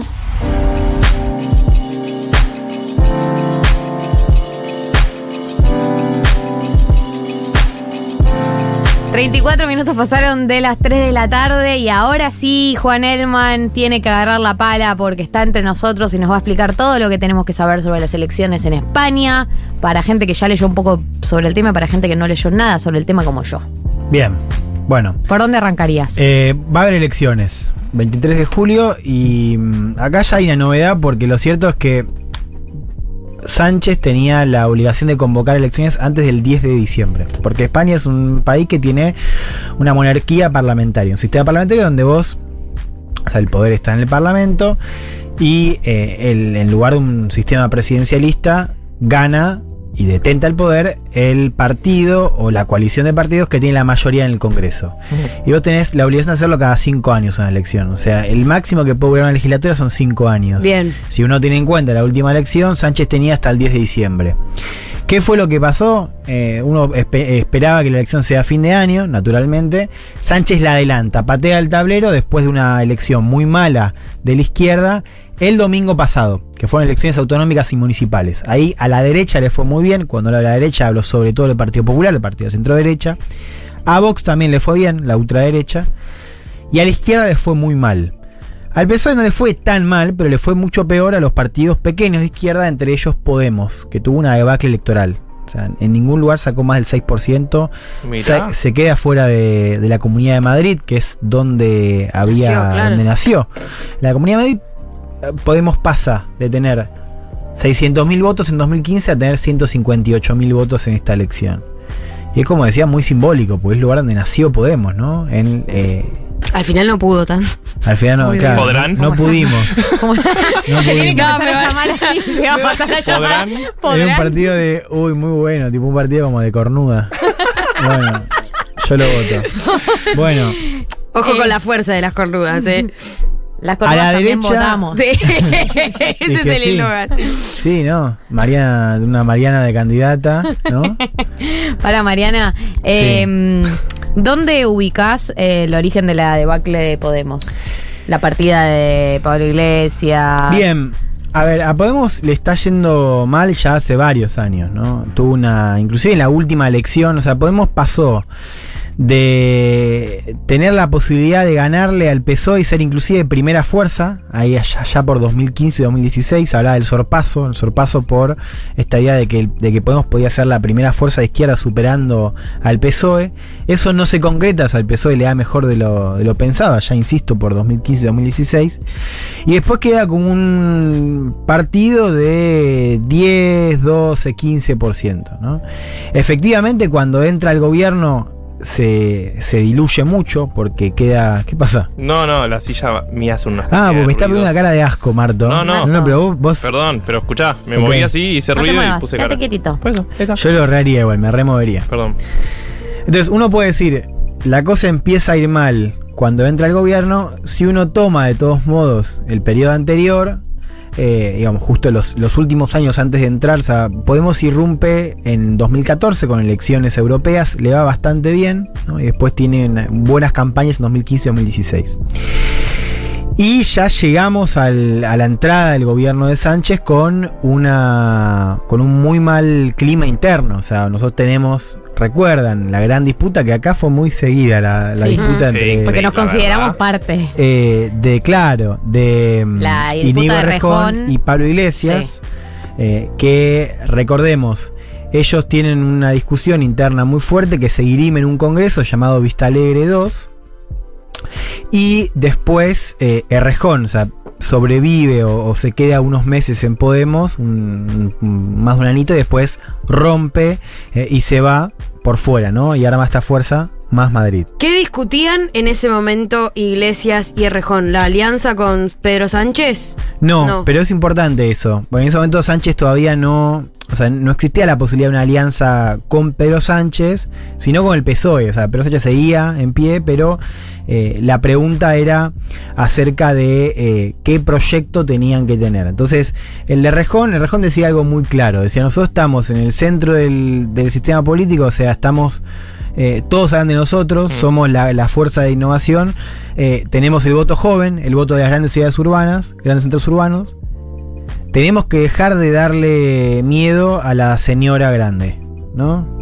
Eh, y por ejemplo tenían que buscar un esquema de mayor convivencia con el PSOE, ¿no? Buscando un sistema de alianzas. En ese momento, ahora ya está muy claro, pero en ese momento estamos hablando de, por ejemplo, 2016, ¿no? 2015, 2016, esos años donde Podemos irrumpe, donde Vox todavía no era parte del sistema político, o no de la discusión pública al menos. Y Arrejón decía, bueno, nosotros tenemos que empezar a vendernos como una fuerza de izquierda más responsable eh, y sobre todo él era muy crítico de la alianza entre Podemos e Izquierda Unida. Recuerden, Izquierda Unida es una fuerza de izquierda, naturalmente, ¿no? Digo, no, no Sí. engaña a nadie. Que, que es una izquierda tradicional en España. eh, Podemos la incorpora y de hecho entre 2015 y 2016 pierde un millón de votos. O sea, no suma esa alianza con la izquierda. Y un poco Arrejón, que Arrejón además era un, en ese momento, todavía ahora, pero un tipo muy formado en- con, con la CLO, cerca de Chantal Mouffe, ¿no? con el populismo, muy cerca. De hecho, la tesis doctoral de Inigo es eh, sobre el proceso de, de construcción eh, de un sentido popular en Bolivia. No, no sé bien cómo es el, Sí, tesis, sí. pero él estuvo, por ejemplo, en, en el tema constituyente, fue asesor de en ese momento. Con Eh, Linera, no la es- no él después escribe un libro claro. con García Linera, que de hecho creo que es de- posterior a esa, a esa pelea. Y un poco lo que decía Inigo es, nos- nosotros tenemos una, una fuerza, nos importa más el arriba o el abajo, antes que izquierda y derecha. ¿no? Y un poco la idea de Pablo Iglesias en ese momento era eh, asimilarse como una fuerza de izquierda, ¿no? como un reemplazo de lo que era la izquierda tradicional en España. eh, y todavía lejos de los grandes partidos como el PSOE. O sea, el PSOE en ese momento, el Partido Socialista, estaba por fuera de la estrategia. ¿Qué pasa ahí? Hay un, congreso, este es Congreso Vista Alegre, donde eh, Errejón plantea una crítica al proyecto de Pablo Iglesias, que además le, dice que es demasiado personalista, digamos, y muy basado en la figura de, Pablo, eh, y vende su proyecto. Y Iglesias le dice, y todo el sector del pablismo le dice en ese momento, bueno, eh, discutamos, pero ponete vos como líder. Discutamos a ver quién tiene más apoyo dentro de Podemos. Errejón en ese momento no, no compite para secretario general, compite para proyecto. Entonces, en la elección de secretario general gana Pablo con el 97% de los votos. Y esa disputa se dirime en el Consejo, ¿no? que es como el, el parlamento interno de Podemos. Y ahí le gana Pablo 60-40. O sea, ahí se da una, una división entre el rejonismo y el pablismo y gana Pablo Iglesias. Se queda un tiempo más eh, Errejón y después rompe para irse en ese momento a Madrid, ¿no? Hace una alianza con Manuela Carmena, que era la, alcaldesa de Madrid. eh, y eh, bueno, después lo que sabemos, ¿no? Tenemos el partido de Errejón que se llama Más País eh, y Podemos más reducidos. Allá ahí tenemos un, partido que tiene más o menos el 10% de los votos. Hoy estamos más cerca del 5% de los votos. ¿no? Y ya con el gobierno tenemos a, a Podemos dentro, a Unidas Podemos dentro. Y recuerdan cuando Iglesias renuncia al gobierno para ser candidato en la Comunidad de Madrid. Él renuncia a Podemos y renuncia A la que era vicepresidente en ese momento. vicepresidente segundo, efectivamente. eh, y le va también muy mal a, a Pablo en, en Madrid, que es 2019 cuando gana eh, Díaz Ayuso en Madrid. Claro. La actual eh, Díaz Ayuso que, sacó ma- mayoría absoluta, o sea, mejoró su performance el último domingo. Y esos suyos que es, es como medio como una Viviana Canosa bastante nazi. Con buenos TikToks. Sí, pero es una política, digamos, una, una Sí, mina claro. del PP, del Partido Popular, que es que, claro, tiene como un peso propio, ¿no? Más allá de- del partido. Eh, ahora, hay un movimiento interesante, que es que en 2019, cuando ya Podemos estaba muy reducido electoralmente, Pablo se la juega, va a la Comunidad de Madrid, le va mal, ahí renuncia a la política, Se pone una radio. se pone una radio, ¿no? Empieza a viajar mucho también, viaja para acá, bueno. Pablo Iglesias designa en el gobierno, o sea, hace dos movimientos. Designa como sucesora de Podemos, de, su secretaría general en Podemos, a, a Ione Belarra, que es una dirigente social, digamos, de, la izquierda, o sea, una ubicaría en la izquierda, o sea, una mina que iba a continuar el legado de Pablo en Podemos, pero en la, en la vicepresidencia segunda designa a Yolanda Díaz, que era ministra de Trabajo. Yolanda Díaz es una mina eh, más cercana a Izquierda Unida, que tenía de todos modos cierto peso propio, y la designa a ella como vicepresidenta segunda y un poco le allana el camino a que sea ella la eh, candidata de la izquierda en esta elección. Que ya con esa designación un poco lo que advierte Pablo es que eh, la marca de Podemos pese pierde mucho peso. ¿no? Y que ya alguien puro de Podemos, a- que él no podía hacer, ya estaba quemado. eh, su, la otra mm, figura que se llama Irene Montero, que su compañera tampoco podía hacerlo porque estaba muy desgastada, y después ya no había más figuras. ¿no? Eh, aparece esta Irene Bolarra, que es una mina joven, pero no le daba todavía el caudal para, para ser eh, candidata o ser lideresa a nivel nacional. Designa a Yolanda Díaz, que es ahora la vicepresidenta, eh, y después lo que, lo que empieza a pasar en todos estos años, y así llegamos al momento de ahora de la izquierda, es que Pablo no es que se arrepiente, pero empieza un poco a renegar de Yolanda Díaz. Yolanda Díaz gana peso propio, ¿no? Le da como al gobierno un, un, boost importante, ¿no? O sea, como que de pronto se convierte en una figura de peso e importante para Sánchez a nivel nacional. Y hoy lo que se está discutiendo, que es la gran pregunta de la izquierda en este momento, es qué lugar va a tener Podemos en la construcción que encabeza ahora Yolanda Díaz. ¿No?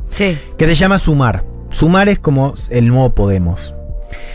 Lo que pasa es que después de la elección del domingo pasado, eh, Podemos quedó en lugar de mucha debilidad. Y antes estaba pidiendo un, un sistema de primarias abiertas, algo que hoy por un tema de cronograma no va a poder ser porque se adelantan las elecciones. Y tienen, la semana que viene tienen que cerrar el acuerdo, o si no van divididos. Em, ¿me, ¿Podemos repasar el resultado de las elecciones del domingo pasado? El domingo pasado el PP se convirtió en la primera fuerza territorial de España. ¿no? Antes era el PSOE en términos de las alcaldías, las autonomías, que son como las gobernaciones, y los ayuntamientos, que son las ciudades, los- las alcaldías que eh, gestiona. Eh, fue una victoria muy importante porque además de ganar la Comunidad de Madrid con más mayoría, en el caso de Díaz Ayuso, le arrebata a la izquierda la Comunidad de Valencia, que era un bastión de la izquierda, Aragón, Extremadura, Islas Baleares, Cantabria y La Rioja, ¿no? O sea, una gran cantidad de, comunidades. ¿Y Eso qué se la vínculo- saca a la izquierda. Perdón, ¿qué vínculo tiene el PP y el PSOE en este momento? Eh, ¿Entre ellos? No, se llevan muy mal. Oposición, PP digamos. Claro. De hecho, el, el PP hizo campaña hablando mal del sanchismo, ¿no? Porque también lo que hay que entender para leer un poco los cambios eh, en la política española eh, es que Sánchez, Sánchez era candidato, fue eh, secretario general del PSOE desde el 2014 al 2016. Y fue candidato en 2015, ¿no? Y no le había ido muy bien eh, como candidato. Ahí él renuncia y vuelve a competir en la elección interna del PSOE y en 2017 sale elegido de vuelta y ahí Sánchez, por primera vez, mira a la izquierda y habilita a eh, Podemos a entrar un gobierno, un gobierno en coalición. Que desde el lado de Podemos lo que significa es que un poco triunfan las tesis de Rejón, ¿no? Finalmente, eh, en el sentido de que Podemos se iba a ubicar en, como socio menor de la coalición de izquierda. Eh, yo sé que estamos hablando mucho de la izquierda porque es un tema que nos apasiona. Pero está la otra vereda también, ¿no? Digamos todo. La otra vereda que es la que tiene hoy muchas chances de, de salir campeón, de ganar la elección. ¿Y cómo ves esa parte? A ver, hay que entender de la derecha. Primero esto, la, el- el- la derecha, hoy, España, España hace 10 años se estaba discutiendo sobre el fin del bi- bipartidismo. La posibilidad de bipartidismo encarnado por los dos grandes partidos, ¿no? El PP y, y el PSOE. Entonces la pregunta en ese momento, 2015, era si estos nuevos partidos que eran Podemos en izquierda y Ciudadanos en la derecha, que este acuerdo. partido de centro derecha liberal, naranja, amigo como el PRO, pero bueno se iban a poder romper con la hegemonía de esos partidos. Eso hoy ya es evidente. O sea, el PP y el PSOE ya no tienen, o sea, son los dos partidos más grandes de su bloque, pero ya no son los únicos. Y eso hace que hoy, para gobernar, tanto a nivel autonómico como a nivel municipal, como a nivel nacional, vos necesitas un bloque. El bloque de la izquierda está claro. Está el PSOE, está Podemos y están los partidos más chicos, ¿no? Igual Podemos ya está en esa lógica, ¿no? Mm. Eh, que ahora se llama sumar, digo, si es que terminan pactando con Yolanda Díaz. Esa es la pregunta hoy. Claro. Si Podemos va a entrar a sumar o no. Todo el resto ya está. El Rejón ya está adentro. Compromís, que es en Valencia, ya está adentro. O sea, los partidos chicos de izquierda ya están adentro. Atrás de eh, Díaz. Atrás de Díaz, claro, o sea, a la izquierda del PSOE. Y el PSOE está incluido en la coalición más grande. Del lado de la derecha, tuviste un cambio, porque vos hace unos años hablabas de un bloque tripartito con el PP, con eh, Ciudadanos y con eh, Vox, que es la extrema derecha, y ahora Ciudadanos desapareció, se lo comió el PP. Por eso al PP también le fue también el domingo, porque se comió la representación de Ciudadanos, que ya no existe más. De hecho, la, la líder Inés Arrimadas dijo que, que ya ni se, ni se presentaban, que ya no existen más. Buenísimo. Entonces, hoy la derecha tiene dos partidos. Vox, que sigue, a ver, está en el orden del, del 15%, o sea, hoy es tercera fuerza, ¿no? Si la medís en ese sentido. No tuvo una explosión, pero tampoco perdió. O sea, vos lo que ves es que Podemos perdió y Vox se quedó más o menos ahí. Y el PP está creciendo como primera fuerza. Ahí, o sea, vos ves las encuestas, está el PP arriba, con hace 30 y pico, 30, 29. El PSOE tiene algunas 30, otras 28, 27. Lo que pasa es que eh, el PP tiene un compañero que le está yendo mejor, que es Vox. Y hoy no hay posibilidad de que gobierne el PP sin Vox. Eso es lo que dice Sánchez ahora. Sánchez está llamando a movilizar a la izquierda para evitar un gobierno del, de PP y Vox que ya funcionan en, otros, en otras comunidades y ya van a funcionar ahora, sobre todo el- después del domingo. En Madrid, por ejemplo, Díaz Ayuso solía gobernar con Vox como aliado. Ahora ya no necesita, pues sacó mayoría absoluta. Claro, pero justamente el PP le fue también, o le fue muy bien, como vos decís, fue el ganador de las elecciones, en parte porque dentro de su, su sistema, de- su partido, por así decirlo, también tiene personalidades que podrían estar tranquilamente en Vox, como es Díaz Ayuso. Díaz ¿no? Ayuso es el mejor, eh, claro, porque ahora el PP está gobernado por, o sea, está liderado por eh, Díaz Feijó, por Feijó, perdón, Núñez Feijó, que eh, es un tipo de Galicia, más moderado, inclusive más moderado que, que Casado, que era el líder anterior, ¿no? Eh, pero tenés el caso de Díaz Ayuso, que efectivamente tiene un perfil mucho más histriónico y mucho más popular también. ¿No? Y Díaz Ayuso vendría a ser como un intermedio entre el PP tradicional y Vox. ¿no? Bueno, con esa atracción, el PP sigue siendo la fuerza más responsable, si querés, de la, de la derecha, ocupando eh, el, el rol de liderazgo dentro del bloque, pero con Vox como una fuerza consolidada eh, a su derecha. ¿no? Bueno, para cerrar, eh, a futuro, ¿qué tenemos, ¿a qué le tenemos que prestar atención? Quiero cerrar con este audio Dale. de Pablo Iglesias, hablando justamente de algunas de estas cosas, ¿no? Y también respondiendo de, de la pregunta que hacías vos al principio de por qué Podemos perdió tanto. Bueno, porque perdió la centralidad también. Escuchemos a, a Pablo Iglesias, líder en las sombras ahora de Podemos. La derecha sí está en la centralidad, Claro. porque la centralidad no tiene nada que ver con el centro. La centralidad con lo que tiene que ver básicamente es con el dominio de los términos del debate. Hace, hace ocho años, cuando Podemos estaba muy fuerte, nosotros éramos la centralidad. Ganamos las elecciones en Barcelona, las ganamos en Madrid, las ganamos en Cádiz, las ganamos en Coruña, las ganamos en Santiago. Ahí el dominio de los temas fundamentales tenían que ver con la fortaleza de Podemos, hasta el punto de que el dominio de esos temas terminó haciendo que pasara algo que nadie había previsto, y es que un tal Pedro Sánchez, después de haber sido defenestrado de su propio partido, le ganara él solito unas primarias contra todo el aparato del partido y los expresidentes del Partido Socialista. Esa es la clave de la política, controlar la centralidad que tiene que ver con el dominio de los temas. Por eso es tan terrible lo que ha ocurrido. Y ¿Querés comentar algo sobre esto o en sí mismo se cierra? No, a ver, yo creo que con eso entendemos bien esto de, por qué pedimos Podemos. Pedemos. Sí, sí, está bien. Podemos perdió tanta relevancia electoral también porque perdió esa centralidad. Hoy está todo más corrido a la derecha. Hoy Vox es, el, es Podemos, ¿no? Eh, y vos me preguntabas por qué hay que seguir. Bueno, justamente lo que hay que seguir en términos de la discusión electoral de esta semana es si va a haber acuerdo entre Sumar y Podemos. Es si Podemos se va a sumar a, a la plataforma que hoy lidera Yolanda Díaz, la designada por Pablo Iglesias, que ya están todos esperando. Garzón está ahí, que es el líder de Izquierda Unida. Está Rejón ahí, está Ado Colau de Barcelona, que perdió, por cierto, la alcaldía. Bueno, la pregunta es si se va a sumar Podemos ahí. Eh, se está charlando hoy contra el reloj.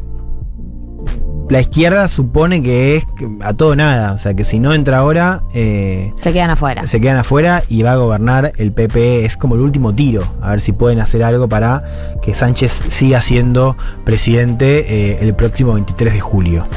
Gracias, Juan Elman. Vamos a escuchar un tema y nos despedimos. Esto es Kendrick Lamar con eh, Baby Kim de Billis. Están con Kendrick en esta canción. Eh, vamos a cerrar el programa del día de la fecha. Eh, quiero que hagamos algo y es que volvamos a escuchar el jingle.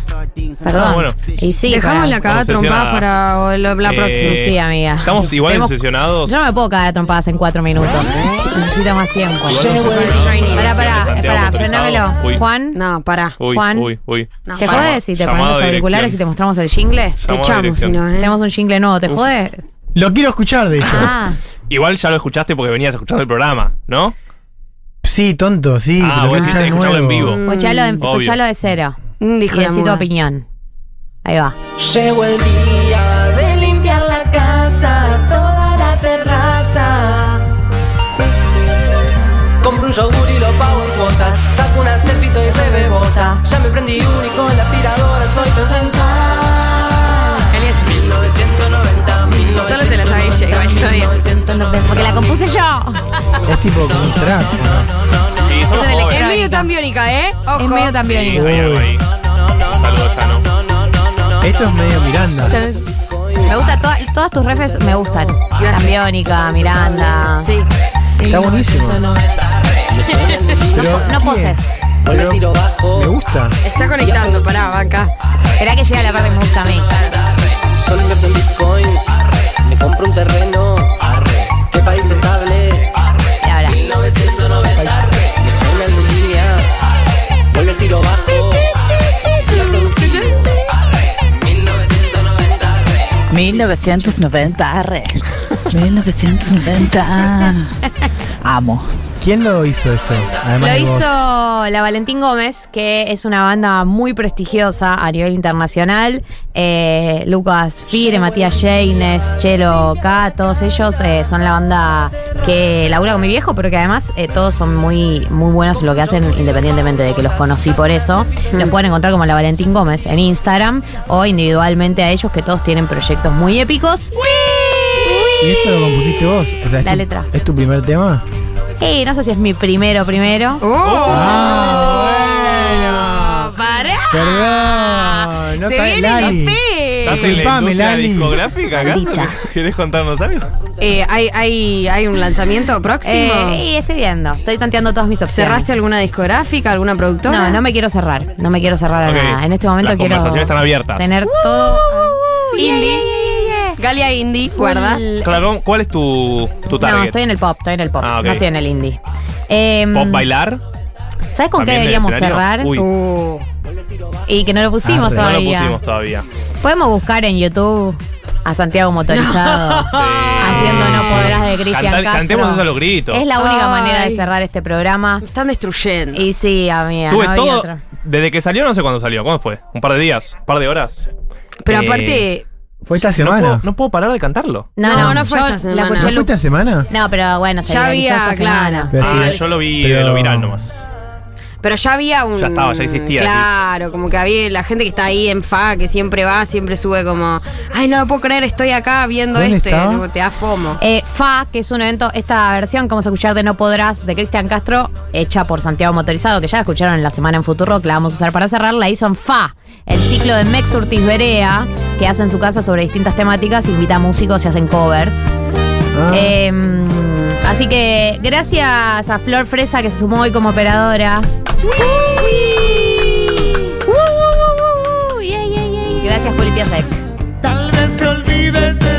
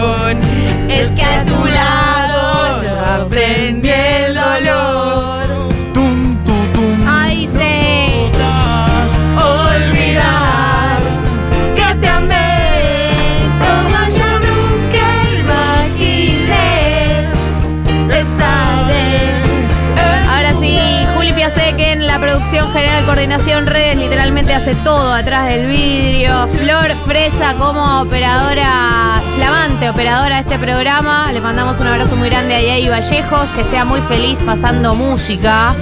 eh, porque está dedicándose a eso, no, no de manera peyorativa. No, No, sonó raro, raro. Nos abandonó por la música, está bien. Te salió raro, la madre judía. Sí, es sí, así. sí, sí. No lo puedes Que evitar. sea muy feliz pasando música. A ver si pinchas esta. ¿Cómo atajo con esta? Sí, sí, los Joan están. Gracias Juan Edman, gracias Esther Díaz, gracias Marto, gracias Becha, gracias a ustedes por estar del otro lado. 14 horas el sábado que viene estamos acá, firmes junto al pueblo. Quédense con Santiago Motorizado y no podrás.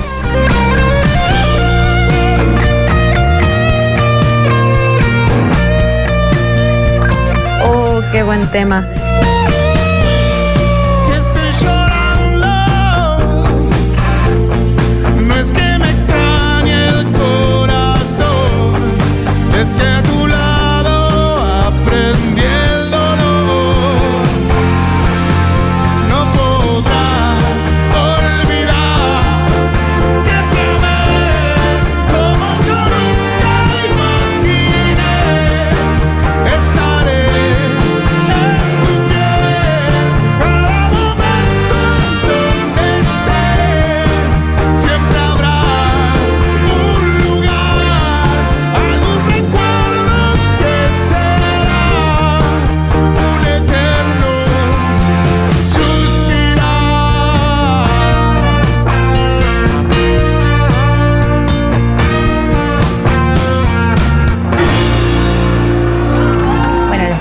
Mucho y aguante la mayonesa. Galia, Martín y Becha. Nuevas neurosis para los problemas de siempre. 1990.